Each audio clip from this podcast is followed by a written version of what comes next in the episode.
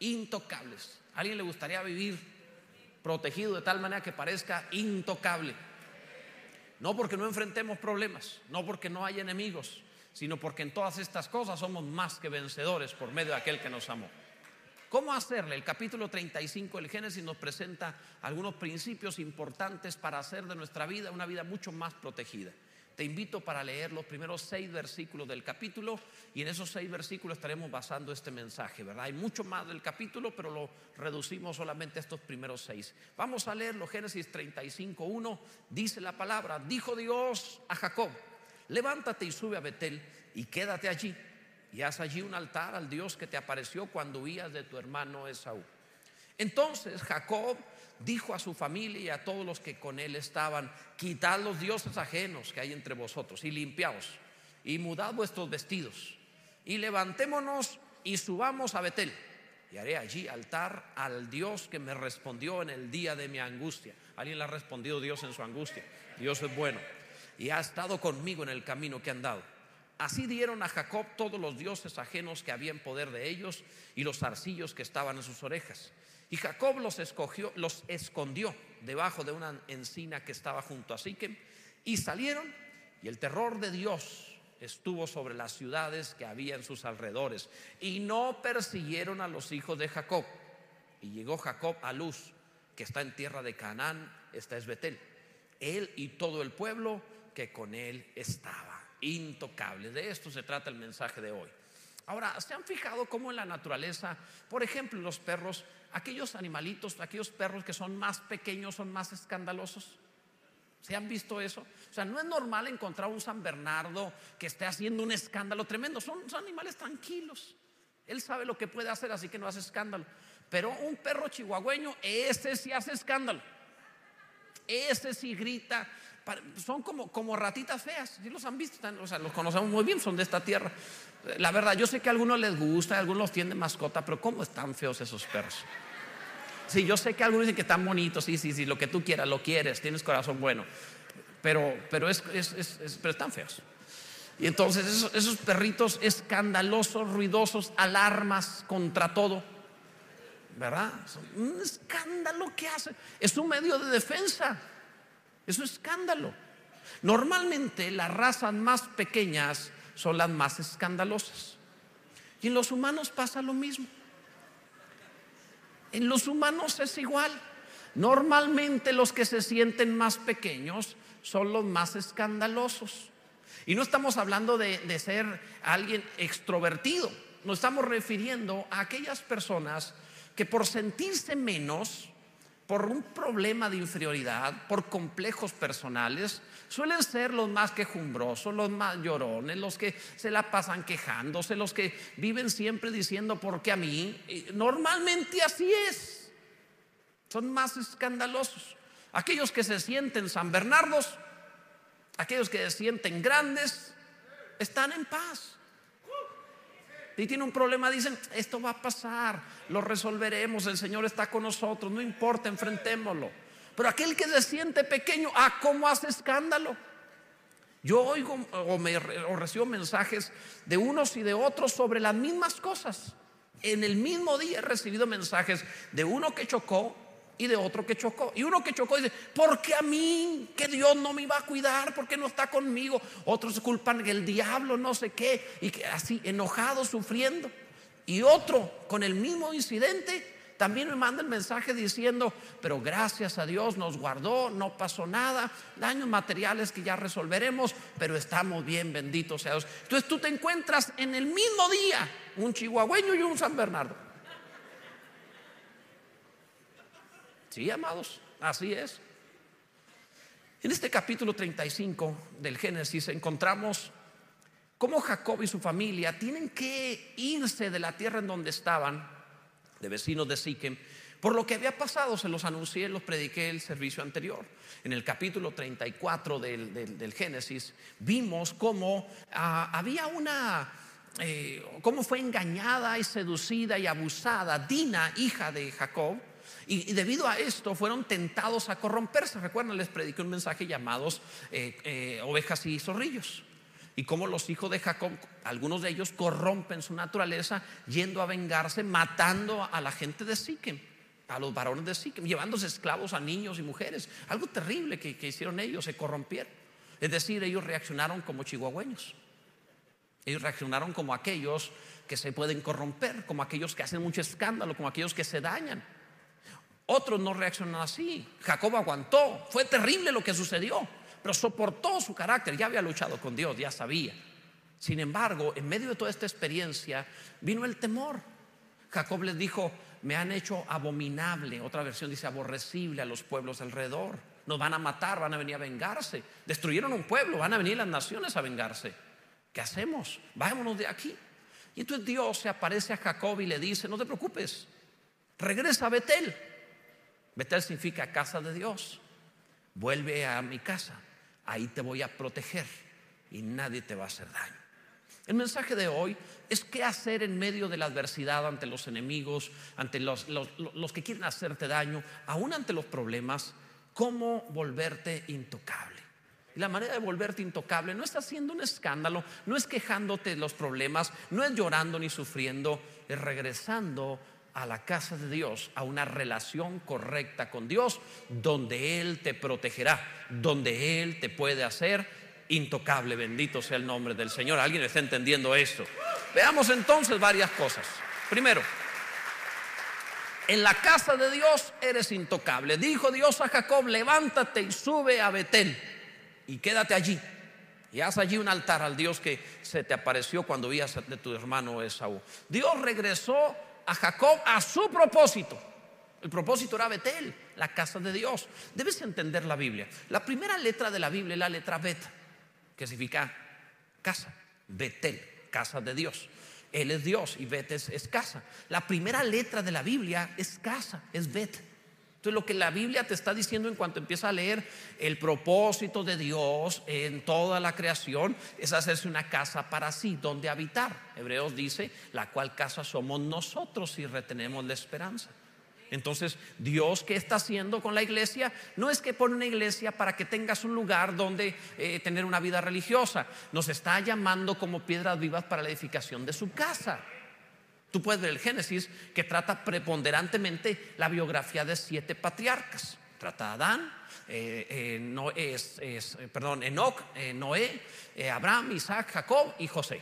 Estos siete patriarcas es el resumen de Génesis. Pero trata todo esto para llegar a Éxodo. ¿Cuál es el propósito?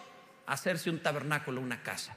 Entonces, toda la historia de la humanidad no es otra cosa, sino que Dios obtenga su habitación. Por esa razón, cuando Jacob está preocupado porque los pueblos lo quieren matar, porque quieren vengarse, Dios le dice, vuelve al propósito, regresa a mi casa, regresa a la edificación de mi casa y te protegeré. Si vuelves al propósito de Dios, te guardaré de todo mal, porque me eres útil. Cuando eres útil a Dios, no te vas a morir, eres intocable. Cuando pierdes el propósito, pues pierdes la utilidad. Por eso la manera de ser intocable es volver al propósito de edificarle la casa a Dios. Alguien debe decir, amén en esto. Esto te hará intocable, mi amado. Ahora bien, Dios le dice, y quédate allí. Regresa a Betel y quédate allí, porque ya iban dos veces que Jacob iba y se volvía a salir. No, quédate ahí en donde hemos definido casa de Dios. Quédate en la iglesia, quédate en la casa de Dios. Algunos se retiran, cuando tienen problemas se van en lugar de quedarse. Es cuando más debes estar ahí, quédate allí. Fíjate cómo es el mundo. Yo nunca he visto a alguien que diga, ya me voy a salir del planeta, me cansé de ser mundano. No, siguen en el mundo. Nunca te encuentras a alguien que llega ah, con el cantinero y le dice, ya, hasta aquí, me cansé de ser borracho. Ah, nos vimos no lo quiero volver a ver, ya me voy, no vuelvo a tomar en mi vida. No, y algunas veces viene alguno, ya me voy. O sea, no te despediste del cantinero y viene y te despides de mí. Qué increíble. Considéralo. El borracho, aquel que tiene problemas, se va a la cantina muy a la usanza de películas mexicanas antiguas y se, se, sienten mal y se ponen a llorar y ponen música que los pongan peor, que arda más el alma. Y ahí todos eh, tienen esos estados de ánimo de, de donde primero son amigos de todo el mundo, le pagan a todos los que están ahí, ¿verdad? Nunca he visto que en la iglesia alguien diga, y diezmo para todos. O sea, nunca he visto eso. Jamás he encontrado que alguien haga eso. Pero allá sí lo hacen. ¿No se han fijado en eso? Tan interesante que uno se para. Yo se lo pago a todos. ¿Cuánto de todo? Nada, nunca. Y allá sí lo hacen. Pero luego entra la otra etapa, ¿verdad? Luego lloran y se abrazan y se entristecen. Luego se pelean.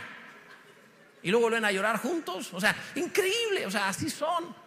Eso hacen para, en su dolor, en su problema, en su necesidad. Luego salen del bar o de la cantina y su problema está ahí. No resolvieron absolutamente nada. Es más, está peor el problema. Te corrieron del trabajo, ahora te van a correr de la casa. O sea, se pone peor. No solo no lo resolviste, lo complicaste. Pero alguno cuando tiene problemas siendo creyente, en lugar de irse, debe meterse a la casa de Dios. Estar en la iglesia y decir, ahora con mayor razón me congregaré. Ahora con mayor razón estaré allí. Por eso en el problema de Jacob le dijo, regrésate a Betel, vuelve a mi casa y quédate allí, no te salgas. Si de por sí la vida afuera es complicada, no te vayas, quédate en mi casa, ahí te voy a guardar. Y créeme, el borracho sale a la cantina y encuentra peor sus problemas, pero aquel que está en la casa de Dios cuando sale a enfrentar el problema, Dios va con él, a enfrentarlo contigo, a resolverlo contigo, a bendecirte en el día de la adversidad. Gloria a Dios. Esta es la forma de hacerte intocable. Segundo, en el altar de Dios eres intocable. Dios le dijo, levántate y sube a Betel y quédate allí y haz allí un altar. Esto es importante, porque no solamente llegues a Betel, haz un altar.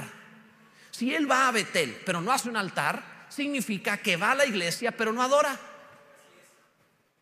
No sirve. ¿Para qué fuiste? O sea, ve a Betel y haz un altar. Entonces ve a la iglesia y adora y ofrendas y levantas tus manos y cantas al Señor y participas. Oye, no, todavía, todavía están las alabanzas.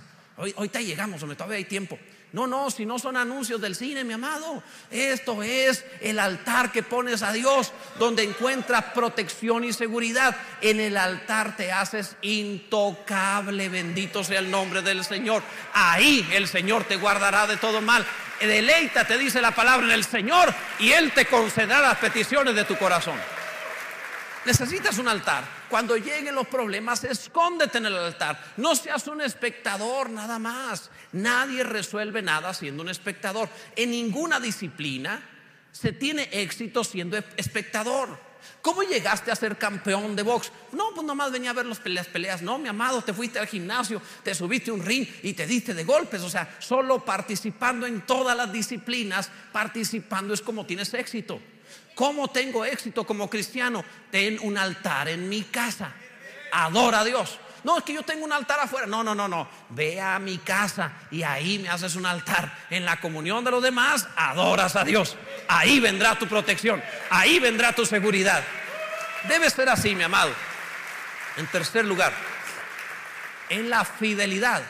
En la fidelidad eres intocable. Dice el verso 2. Entonces Jacob dijo a su familia y a todos los que con él estaban, quitad los dioses ajenos que hay entre vosotros y limpiados. Fíjate lo que dice. Yo sé, Jacob, ¿cómo vas a tener ídolos en tu casa que no eres el patriarca? Para ese tiempo Jacob ya traía un pueblo con él. Para ese tiempo él traía, recuerden, cuatro esposas, pobre hombre. Pobre, no, no, en serio. Una esposa es una bendición, pero dos mujeres es una maldición. No, no, es en serio, ¿eh? Una mujer es una bendición, dos es una maldición, tres te quieres morir, pues Cuatro. Pobre Jacob, con razón al final de sus días dijo, pocos y malos han sido mis años. Así dijo el pobre. Ahora, ni siquiera las escogió, se las enjarretaron. Todavía tuviera la satisfacción de decir, yo metí la pata. No, metieron la pata por él. Cuando pensaba ya tenía cuatro ahí. Qué terrible es la vida. En fin. Entonces, ok. Pero bueno, las hermanas me van a. Ok. El rencor no es de Dios. Pero mira, dice, quitar los, los, ídolos. ¿Por qué razón? Porque el problema que había es que estas cuatro mujeres, más todos sus hijos, no eran los únicos familia para él. Todavía traía una cantidad enorme de siervos. En el camino, yo sé que esto estamos en contra de ello, pero eran tiempos en donde todavía no había la luz suficiente contra la esclavitud. En el camino compraron esclavos. Además de que en conquistas que hicieron, como en Siquem, se llevaron a las mujeres y a los niños de esclavos. Es terrible eso. O sea, nadie se imagina esto. La gente dice, yo quisiera vivir en aquellos tiempos donde eran más cristianos. No, no, ese era el pueblo de Dios. Mataron a los varones en un pueblo, se los niños a las mujeres de esclavos. O lógicamente, toda esa gente traían sus ídolos. Entonces había una cantidad de idolatría enorme. Ya era un pueblo. La Biblia le llama que ya era un pueblo. Traía una cantidad enorme de ídolos. Por esa razón, cuando Dios le dice, Jacob, ve a Betel y hazme ahí un altar y quédate allí y te voy a proteger. Jacob dice, antes de llegar, quitemos los ídolos. Vamos a quitar todo, a limpiar todo. A ver, vayan tienda por tienda y limpien todo, que no haya ídolos, porque no quiero meterme en problemas con Dios. Si voy a ser cristiano, voy a ser cristiano. Porque como, es que, mira, algunos dicen, yo no tengo ídolos, pero hay ídolos psicológicos, hasta musicales. Increíble. Pastor, yo no tengo ídolos. ¿Y tu marido qué tal? Te habla bien, estás feliz. Te habla mal, estás triste. ¿Tienes un ídolo? Y viceversa. Dijo aquel hombre, es que mi mujer ya tiene quien se hace enferma de la garganta. ¿Y por qué? Pues no sé, no me habla. Entonces, entonces viven dependiendo, hacen ídolos morales o de hábitos. Todo eso tiene que ser quitado. Señor, quiero volverme intocable. Entonces limpiad de ídolos su casa y te haré intocable, te voy a proteger, te voy a guardar, nadie va a poder tocarte, pero límpiate. ¿Alguien está entendiendo al respecto de esto? Recuerda el ejemplo de Raquel. Raquel había hurtado los ídolos de su padre y los guardó en su tienda y se sentó ahí encima y cuando su padre vino a, reclamar quién me robó los ídolos, ella dijo, este, perdóname padre que no me pueda levantar, pero estoy en la costumbre, las mujeres ha puesto los ídolos, a esa fue la respuesta que dio, los ídolos debajo de ella. Y la Biblia menciona que en el siguiente parto esta mujer muere. Ella misma puso en su matriz la maldición. Entonces a algunos les pasa así. ¿Por qué me sucede esto? ¿Dónde está Dios? No, no, espérate, tú tienes ídolos. Que te proteja tu ídolo. ¿Nunca has leído a Jeremías? Dios les decía eso. Mira, tú tienes tu confianza en esto o en aquello. En el día de la adversidad, clama. Y que te protejan, que te guarden. Pero nosotros, en Dios, tenemos nuestra esperanza. En Dios tenemos nuestra confianza. En Él estamos seguros y en Él no vamos a ser avergonzados. Nuestro Dios está por nosotros. Bendito sea su nombre. Necesidad de limpiarnos de todo esto, amados. La limpieza es para protección. Noten una mamá que trata de proteger a sus hijos y en cuanto los ve sucios, es más, aunque no los vea sucios, se mantienen limpiándolos, bañándolos. Dios bendiga a las mamás. Qué diferente sería el mundo con puros varones. O sea, nos mataríamos todos unos a otros. El baño sería obligatorio una vez al mes. O sea, no sé qué pasaría, no sé cómo estaría el asunto. Pero bendito sea Dios por las mujeres. Gracias a ellas son, ellas son así. Eh, es más, ¿cuántas veces sucedió o, o, te acordarás tú o tú eres una mamá así? De estar pensando, de ser ese tipo de imagen de mamás Enojadas, correteando niños para bañarlos, porque ya vino lleno de lodo. ¿Nunca les pasó eso? Mi mamá acostumbraba pararnos a mis hermanos y a mí en la entrada y darnos mangrazo, porque así veníamos. ¿Quién le, ¿Quién le pasó eso alguna vez o lo hizo? Hay dos, tres. Tiene una cara de vagos que no pueden con ella. Entonces, o sea, yo entiendo eso, que era así, o sea, porque no sé por qué razón, pero sí o no, en la infancia, nuestra infancia, no la de ahora, infancia de hoy. Hola de zombies. No, no, infancia de verdad. Te salías a jugar. Y tenías que, o sea, si no había sangre y lodo, no jugaste. Tiene que haber sangre y lodo. ¿Se acuerdan? Entrabas todo lleno de lodo, así de sangre, y luego te metías a bañar y despegar el pantalón. ¿Se acuerdan ustedes? Por la sangre. ¿No, ¿No recuerdan eso? Despegarlo ahí en el agua. ah, era, no, no, no, era terrible, porque te metías, o sea, estaba pegada la ropa entre lodo y sangre y te tenías que meter a la regadera allá a quitártelo. No, no, era, o sea, era terrible. ¿Y sabes qué era lo que pasaba en cuanto volvías de la escuela al día siguiente? Ahí vamos otra vez. ¿Verdad? Entonces mamá te estaba bañando constantemente para protegerte. No quería lastimarte, no quería hacerte daño, no iba contra ti. Te está guardando la vida, te está protegiendo.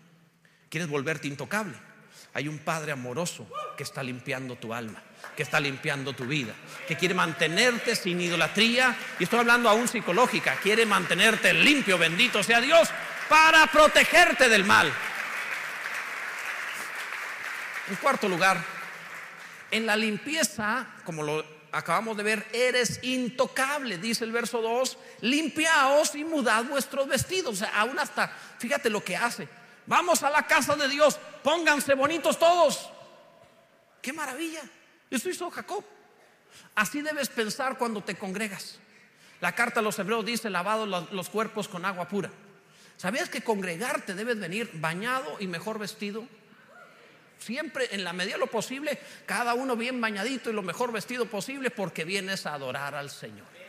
Así debe ser, amados. Debes verlo como día de fiesta. Debes verlo como un día especial. Porque hay hasta mandamiento de bañarse para venir a congregarse y adorar. Hay dos, tres que andan en pecado ahorita.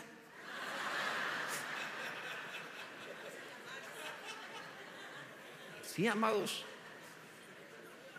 Hay dos, tres que necesitan ayuda. Están, están por dentro diciendo, perdóname Señor, no sabía. y él enseguida está diciendo, sí, perdónalo Señor. También, sí, ¿cómo no? O sea, son mandamientos, viene en la palabra esto. Jacob lo pensó. Jacob dijo, si vamos a la casa de Dios, limpiémonos y cambiemos nuestras ropas. No podemos llegar así. Entonces, esto es, esto es parte de la honra que das. Cuando tú honras a Dios, la Biblia dice, Dios honra a los que le honran. Entonces a Dios le das lo mejor, tu mejor apariencia, tu mejor ropa, tu mejor vida, lo mejor de lo mejor. Yo sé, alguno te va a ver y va a decir, hermano, aquí no andas deshonrando. Pero, o sea, no, no, tú feliz, contento, alegre. O sea, ve la palabra. Si tú honras un club deportivo vestido como deportista, yendo en la forma correcta, para un club deportivo. Es algo interesante, o sea, cuando uno va a un gimnasio, para mí es costumbre de que antes de ir al gimnasio me tengo que bañar antes y después, o sea, ¿por qué razón? Porque así debe ser, ¿qué culpa tienen los demás después de a sudar ahí? Debes que ir limpio. Si tú honras un club deportivo, honras la iglesia. Esto es lo normal, amado. Tú honras el horario de un cine. Oye, ya es tarde, vamos a llegar porque se va a hacer, y eso que tienes el lugar ya designado. Y sin embargo, procura llegar temprano. Y hace fila ahí para comprar. Y nadie se queja. Y aguanta. Si honras el horario de un cine, honra a Dios. En la reunión de iglesia, honra a Dios. Tú honras el silencio en una biblioteca. No hables. Porque ahí es una biblioteca, es un lugar de estudio, es un lugar de lectura. Honras eso. Honralo igual. Honra también la atención a las cosas de Dios en una iglesia. Desde luego que sí, mi amado. Tú honras el orden en un museo. Ninguno anda pegando chicle. Es una pintura de mono, pégale un chicle ahí. No, no, es un museo. Tú honras allí la, lo que, la obra de alguien. Entonces nada que, ah, pega el chicle bajo la silla. No, mi amado, no, no, no, no. Porque tú no deshonras a Dios. Tú no le faltas el respeto al Señor. Tú honras a Dios y todo lo que es de Dios. Entonces, esto es parte de la honra. De esta manera, mi amado, cuando tú y yo nos congregamos, entendemos el principio de Jacob. Voy a honrar a Dios. Lo mejor en horario, en presentación, en limpieza, en todo. ¿Por qué? Porque voy delante del Todopoderoso. Y cuando yo honro a Dios, Él me va a honrar. Él me va a bendecir, Él me va a proteger, Él me va a guardar de todo mal. Él estará conmigo en el día de la angustia. El Señor me ayudará, bendito sea Dios mudaron sus vestidos, gloria a Dios. Antes de que se descubriera la existencia de los microbios, la gente se moría y no sabían por qué. ¿Recuerdan? En las películas hemos visto a alguien, eso clásico, un balazo a alguien y lo agarraban entre varios y cuchillo en mano, un pañuelo en la boca y arrancarle la bala. Esto es algo que siempre he visto en las películas como, no, no, son, bárbaros, son tremendos. Hoy cuando ves este, sería interesante ver hasta dónde los hombres, es más, la próxima vez que vas con el dentista, a mí anestesia no, yo soy hombre. Ah, claro que no, claro que no, yo sé que no, yo sé que no. Estaría interesante. Cuando vayas con, no sé, que te van a operar a corazón abierto, a mí nomás deme una bala para morderla y corte bien. No, no, no soportaríamos. Pero, pero en las películas sí hacían eso porque no había anestesia. Es más, los ponían medio borrachos. Hay dos, tres que no los operan, pero están listos. No, mi amado, somos cristianos. Eso no se hace. Algunos dicen que yo llevo reserva por si un día se ofrece. No, mi amado, no, mi amado, no es correcto hacer eso. Eres cristiano. Pero ese, eh, eh, lo operaban, le abrían y salió bien la operación, quitaron, no perdió tanta sangre, salió bien. Ah, se va a reponer. Días después empezaban fiebres, se sentía mal, la herida supuraba, se moría. ¿Qué pasó? Todo lo hicimos bien, ¿qué sucedió?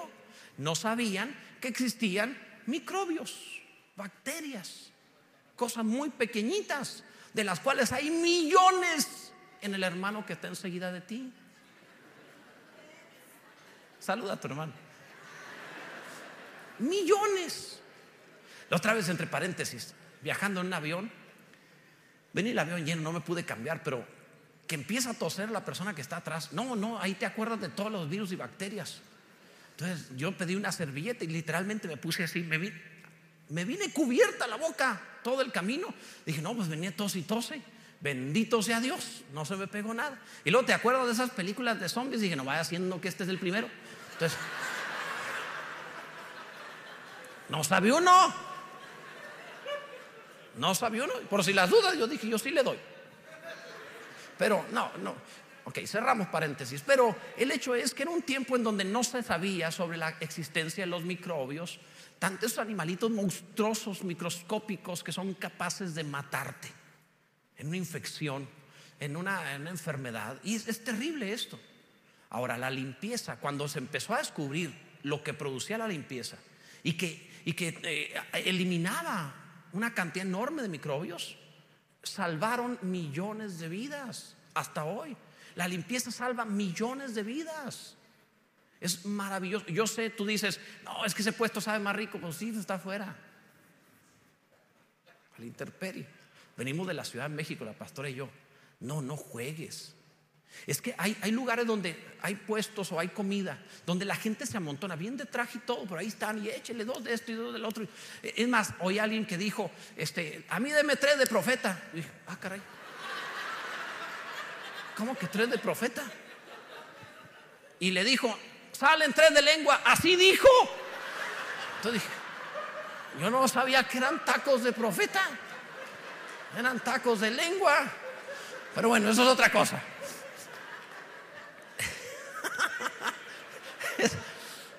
Pues ahí están. Yo sabía de tacos al pastor y tacos de oveja, pero también hay taco de profeta. No es cierto, no vimos eso. Lo que pasa es que cuando los escuché, que estaban diciendo, se me ocurrió. En fin. El hecho es, ok, cerrando, el hecho. Se me ocurrió más, pero ya no, ya no.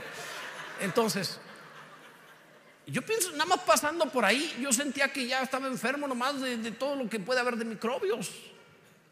Y luego que dice, en serio, ese aceite en donde lo siguen haciendo está menos viscoso que el aceite de mi auto. Digo, está más viscoso, perdón, que el aceite de mi auto, o sea, increíble. Pero en fin, microbios y la limpieza salva millones de vidas. Quiere volverte intocable. Habrá enemigos, habrá adversidad, habrá circunstancias adversas, habrá problemas, accidentes, muchas cosas. Pero en la limpieza, cuando vienes delante de Dios y te limpias para el Señor, ten por seguro que Él te va a proteger. Vas a traer protección a tu vida como no imaginaste jamás. Caerán a tu lado mil, diez mil a tu diestra, pero a ti no llegará. Bendito sea el nombre de Jesús.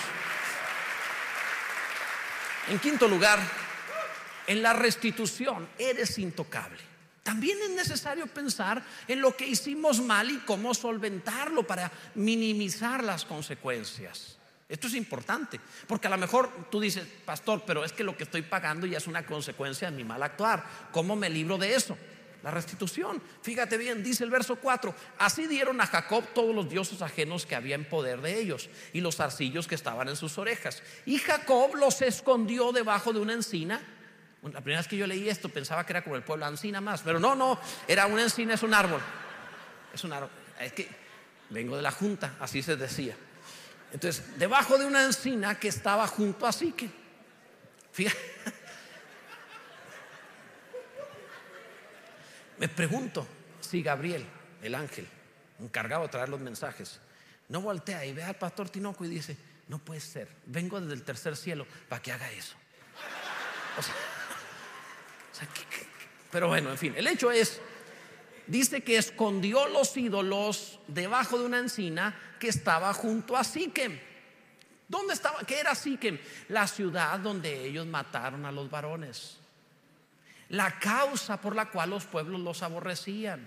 Entonces Jacob, que no estuvo de acuerdo en eso y algunos de sus hijos tampoco, Jacob tomó los ídolos de todos, lo llevaron debajo de una encina, un árbol en Siquem, lo escondieron allí como una forma de decir, estemos en paz.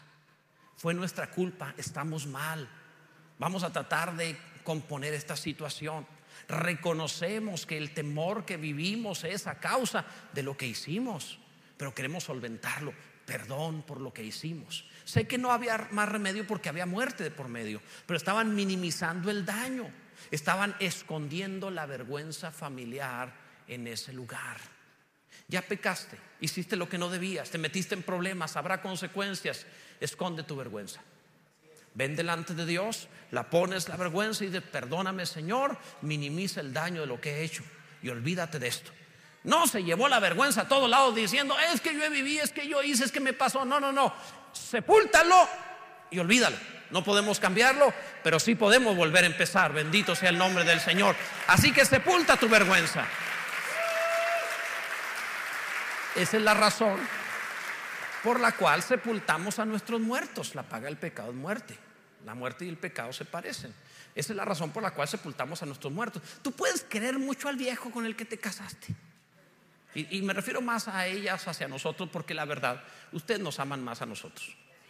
Son tremendas. Tienen un corazón enorme, hermanas. Dios las bendiga. Mira que amar eso.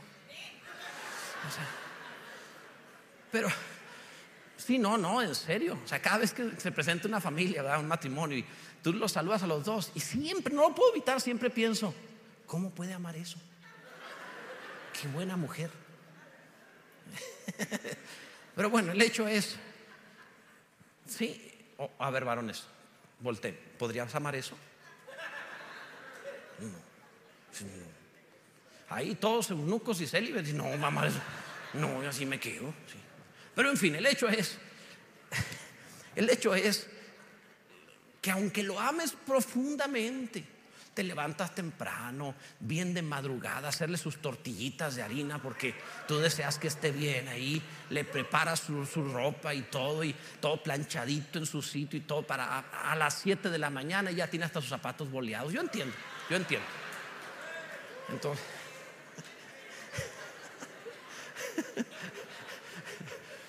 Algunos empezaron a levantar la mano diciendo, yo quiero una de esas. pero, pero el hecho es, todos los solteros ya no hay, los casados no las quedamos. Lo siento mucho. bueno, en fin, el hecho es, aunque lo ames mucho, cuando se muere, lo entierras. Ninguna dice, no, a mí déjenmelo ahí en su sillón que le gustaba tanto. Hermanita Alicia, no tiene que decir guacala. Entendemos, entendemos el concepto. Cuando esas son las cosas que uno se guarda. Sí, guacala, no, no, no, no, no. Ahora, lo que más me asusta no es que lo diga después de que mueran. Lo que me asusta es cuando alguno en vida dice guacala. No, no. Ahí sí. Pero aunque lo amen mucho, no lo conservas, lo sepultas. Y algunas hasta lo incineran, rapidito, no va a ser que se levante, ¿verdad? Vámonos. entre paréntesis, tenemos un lugar llamado Jardín de los Padres, por si a alguno le interesa. Lo incineras, rapidito, vámonos, se acabó. Funerales ese mismo día, incinerar el mismo día y saliste del problema el mismo día, al otro día ya estás en el mercado otra vez. Pero bueno, en fin, el hecho es, el hecho es que no lo guardas. Por mucho que lo ames, no lo guardas. ¿Qué más yo eso? Sino que lo sepultas porque hiede, porque la muerte contamina. Quiero, que pienses bien esto, amado.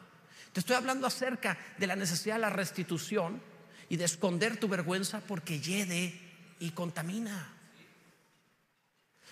Jacob lo sabía, así que dijo, vamos a Betel a protegernos en Dios, escondamos nuestra vergüenza, sepúltela y olvidémonos y volvamos a vivir. No puedo deshacer lo que hice, no puedo deshacer el mal, puedo restituir algo, pero no puedo deshacerlo. Así que voy a darle vuelta a la página y a seguir viviendo. Voy a sepultar y olvidar el pecado y la muerte y lo que antes pasó se acabó. No importa qué tan bueno o malo fue, se terminó. Tengo una nueva vida que Dios tiene para mí y voy hacia adelante al premio del supremo llamamiento de Dios. Gloria a Dios. Así que necesitamos, amados, en cuanto a esto, Jacob escondió su vergüenza. Y también esto nos habla acerca de la necesidad de, olvidar el asunto, sepultarlo y olvidarlo. En sexto lugar, en el pacto de Dios eres intocable. En el pacto de Dios eres intocable. Dice el verso 5. Y salieron y el terror de Dios estuvo sobre las ciudades que había en sus alrededores y no persiguieron a los hijos de Jacob el terror de Dios estuvo sobre las ciudades. Una vez que Jacob sepultó la vergüenza, se limpiaron de los ídolos, cambiaron sus ropas, honraron a Dios y dijeron, vayamos a hacer un altar al Señor. El terror, no el miedo, el terror de Dios. Es una palabra que significa pánimo, pánico, significa eh, eh, miedo espantoso, terrible, el terror de Dios cayó sobre las ciudades. Todos dijeron, nadie se meta con ese pueblo, porque es temible. La gloria de Dios te hace temible. La gloria de Dios te hace intocable. Cuando tú te atreves a limpiar tu vida y a honrar a Dios, levantarle altar, limpiar y realmente hacer lo correcto, olvidas tu vergüenza. Dios dice, voy a hacer que tus enemigos te teman. Voy a hacer que tu nombre sea grande. Voy a hacer que tu vida sea refulgente y envidiable. Te voy a levantar en alto. Te levantaré del polvo y te sentaré con príncipes. Todos sabrán que estoy contigo. Bendito sea Dios. Gloria a Dios. Entonces, antes de esconderte de tus enemigos, escóndete del pecado. Y Él te va a proteger. Todos, de alguna manera, todos tenemos miedos, fobias, cosas. Bueno, no debemos. Y, digo todos por, meterme en algo, pero realmente no soy una persona de miedos. No, no, no soy una persona que tenga temores. Se me hace atarrar los temores que hay. Porque hay quienes tienen este, miedos a, por ejemplo, le tienen miedo a ratones, a cucarachas, y más las que vuelan. O sea, no es una broma una cucaracha que vuele.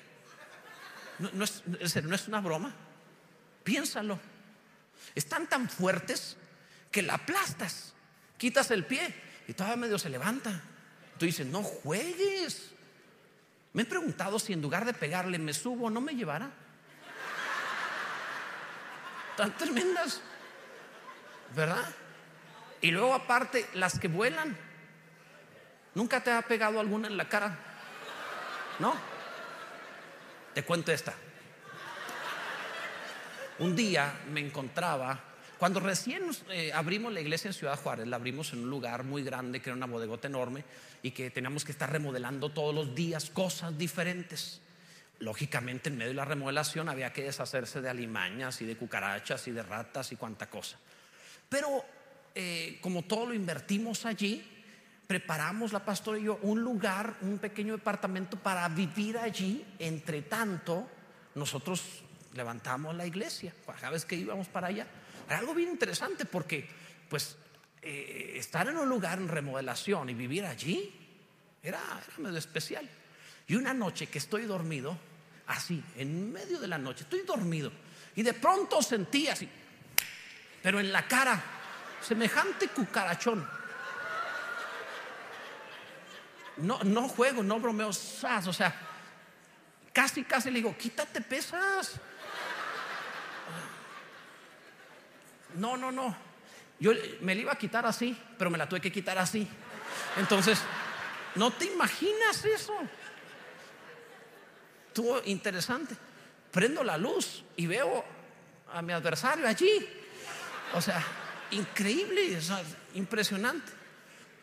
Lógicamente, es una simple cucaracha. ¿Qué te hace? Absolutamente nada. La matas en nada. O sea, no te puede hacer nada. Pero he visto gente o he sabido de gente que le tiene miedo a esos animales. No te hace nada. Dicen que pueden servir de alimento. Están llenos de proteínas. Ya los has comido, solo que no te dijeron. Claro que sí. Donde hay humanos hay cucarachas. Donde hay comida hay cucarachas. Todos alguna vez en esa salchicha molida, en ese. Todos alguna vez esa carnita molida. Oye, ¿qué le echaste? ¿Tenía algo especial? Todos alguna vez, no sé. Claro que sí. Claro que sí. Algunos piensan que no. ¿Cómo de que no? Tú también. Imagínate, fuiste, te lavaste las manos muy bien y todo, no sé qué tanto, usaste hasta gel antibacterial y luego fuiste y te sentaste y ahí lo molidito, ahí estaba. Ni cuenta te diste, claro que sí. A todos nos ha sucedido. Todo lo que estamos aquí hemos comido cosas que no te imaginas. ¿Los qué? en los tacos, ¿verdad? Sí. Oh, me acuerdo una vez.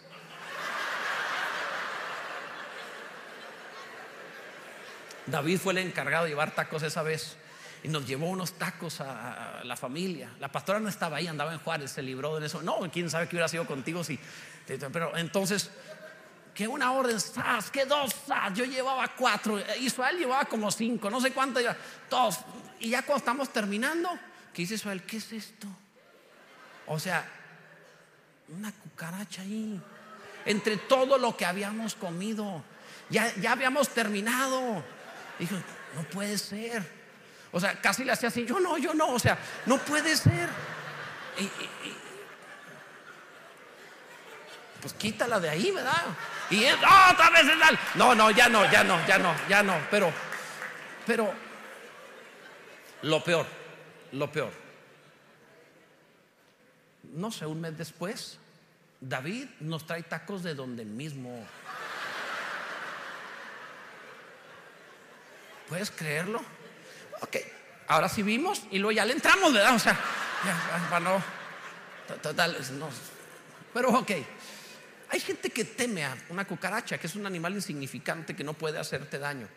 O sea, realmente no puede hacerte daño y, se le teme y algunos se asustan, igual con los ratones, algunos les temen a los ratones. Amados, esta clase de temores son ridículos, infundados. Hay gente que ve una película de terror, que es una de las tonterías más grandes que puede haber, que veas una película y te asustes. O sea, es como, como sentarse a un lado y decir, eh, si sabes que es ficción, si sabes que no es de a de veras, sabes que eso no existe. Porque llega la noche y a algunos les da miedo y recuerdan lo que o sea, ¿en serio? ¿Temes a una película? O sea, la próxima vez, ya, no va falta que veas Bambi y te asustes. Entonces son miedos infundados. Todo el mundo tiene un montón de miedos. Jesús dijo, no temas a los que pueden matar el cuerpo. Teme a Dios. Porque cuando tú temes a Dios, el temor de Dios caerá sobre tus enemigos y no podrán tocarte, aunque quisieran hacerlo, aunque te odien, aunque lo intenten, aunque lo procuren, no podrán hacerlo, porque el temor de Dios te ha hecho a ti intocable, bendito sea Dios. Quita tus miedos y fobias, quita toda clase de, de temores infundados, teme a Dios. Él es temible. Él es poderoso. Él puede hacerlo todo en cualquier momento. Él no, eh, no hay manera de evadir su poder y su gloria. Cuando tú temes a Dios, te tendrá seguro, te pondré en mi mano, dice Dios, y pondré la otra encima de ti, y no podrán tocarte ni hacerte mal. Bendito sea el nombre del Señor. Por último, por último, en el fruto eres intocable. Fíjate bien, dice el verso 6, y llegó a Jacob a luz, luz con mayúscula, que está en tierra de Canaán, esta es Betel, y, él y todo el pueblo que estaba con él. Luz no se refiere a luz como lo que nosotros conocemos de iluminación. La palabra luz es un término que en el idioma del lugar significaba árbol de almendro, fruto. La idea es que cuando tú llegas a Betel y produces fruto, allí te volverás intocable. Jesús dijo, por sus frutos los conoceréis. Nada te defiende más, nada te defiende más que ser fructífero. Cuando tú eres útil en el reino de Dios, Dios te protege y te guarda y dice, no me lo, no me lo quiten. Moisés se equivoca, hace algo indebido. Eh, traía una mujer cusita de la tierra de Cus, una mujer que no debería traer. Se equivocó, pecó, claro que debería haber juicio sobre su vida. Dios lo va a traer a cuenta si hablaría con él, desde luego que sí. Pero cuando Aarón y María trataron de hablar contra él, Dios se enojó y dijo, cuando haya profeta le hablo en sueños y visiones. A mi siervo Moisés, que es fiel en toda mi casa, le hablo cara a cara como cualquiera habla con su amigo. ¿Por qué razón? Porque el viejo Moisés era útil, era fructífero, era tan útil que dijo, nomás yo lo reprendo, no me lo toquen. Porque era útil.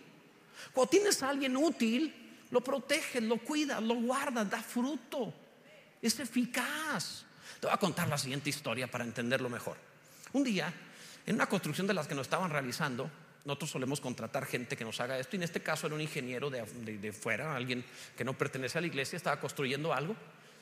Y yo llegué una madrugada allá a la construcción y cuando llego, me doy cuenta de Haciendas, cuando llego, veo que está un soldador bien temprano con unos fierros, metiéndolos a su camioneta.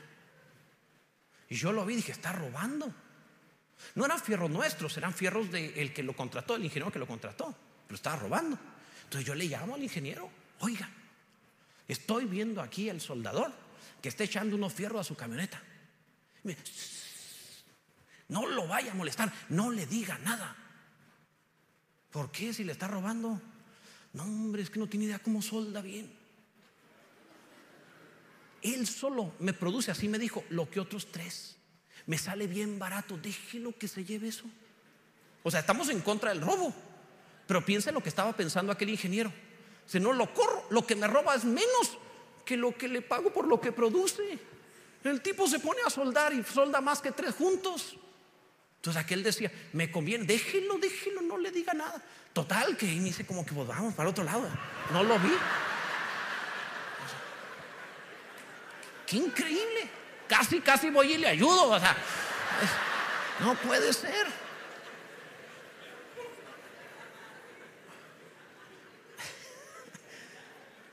Estamos en contra del robo, pero entiendo el corazón de este ingeniero al decir, es muy productivo.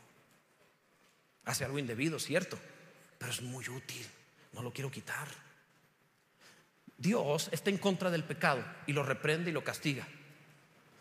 Pero la mejor manera de protegerte es ser productivo en su reino, ser útil, servir a Dios de verdad, ser útil al Señor, a su reino, en tu amor al prójimo. Entonces Dios dirá, le quiero dar, no, pero es muy bueno, trabaja bien, es servidor. Por eso juicios en misericordia se hace al que no tiene misericordia. Pero la misericordia triunfa sobre el juicio, dice la palabra. Entonces cuando iba a venir juicio sobre ti, pero tú tuviste misericordia de aquel y del otro y de aquel y, has cuidado a tantos que Dios dice, ténganle misericordia, porque Él tiene misericordia. Trátenlo bien, porque Él trata bien. Háganle bien, porque en mi reino Él es útil. Y entonces Dios te va a guardar. Por eso cuando llegas a producir, llegas a Betel, a luz, a dar fruto, a ser árbol para el Señor, entonces Dios te va a guardar. Alguien bendiga a Cristo con todo su corazón. Bendito sea Dios. Gloria a Dios. Concluyo. Cuando Jacob suponía que los enemigos caerían sobre ellos para matarlos, Jacob recibe la palabra de Dios, regresa al propósito, a mi casa, edificarme Betel. Regresa a ser mi iglesia. Regresa y honra, me hace un altar, una adoración de verdad. Límpiate, quita todo ídolo, quita todo pecado, esconde tu vergüenza y olvida eso. Y ahí te haré intocable. Ahí te protegeré. Pondré mi temor sobre todos tus enemigos y nadie podrá poner la mano sobre ti. Esta es la palabra de Dios para ti. Así desea el Señor hacerte bien. No está tan complicado. Ahí, cuando ya estaba en Betel, Dios le recordó a Jacob quién era y cuál era el propósito de su vida. Fíjate bien, concluyo con esto. Le dice en el verso 10, le dijo Dios, tu nombre es Jacob, no se llamará más tu nombre Jacob. Ya se lo había cambiado antes, se lo recordó aquí. Sino Israel será tu nombre. Y llamó su nombre Israel. Le recordó quién era Jacob. No eres Jacob, eres Israel. No eres un usurpador, eres un príncipe. En segundo lugar, te recuerdo, Jacob, el propósito de tu vida para ser intocable. Verso 11.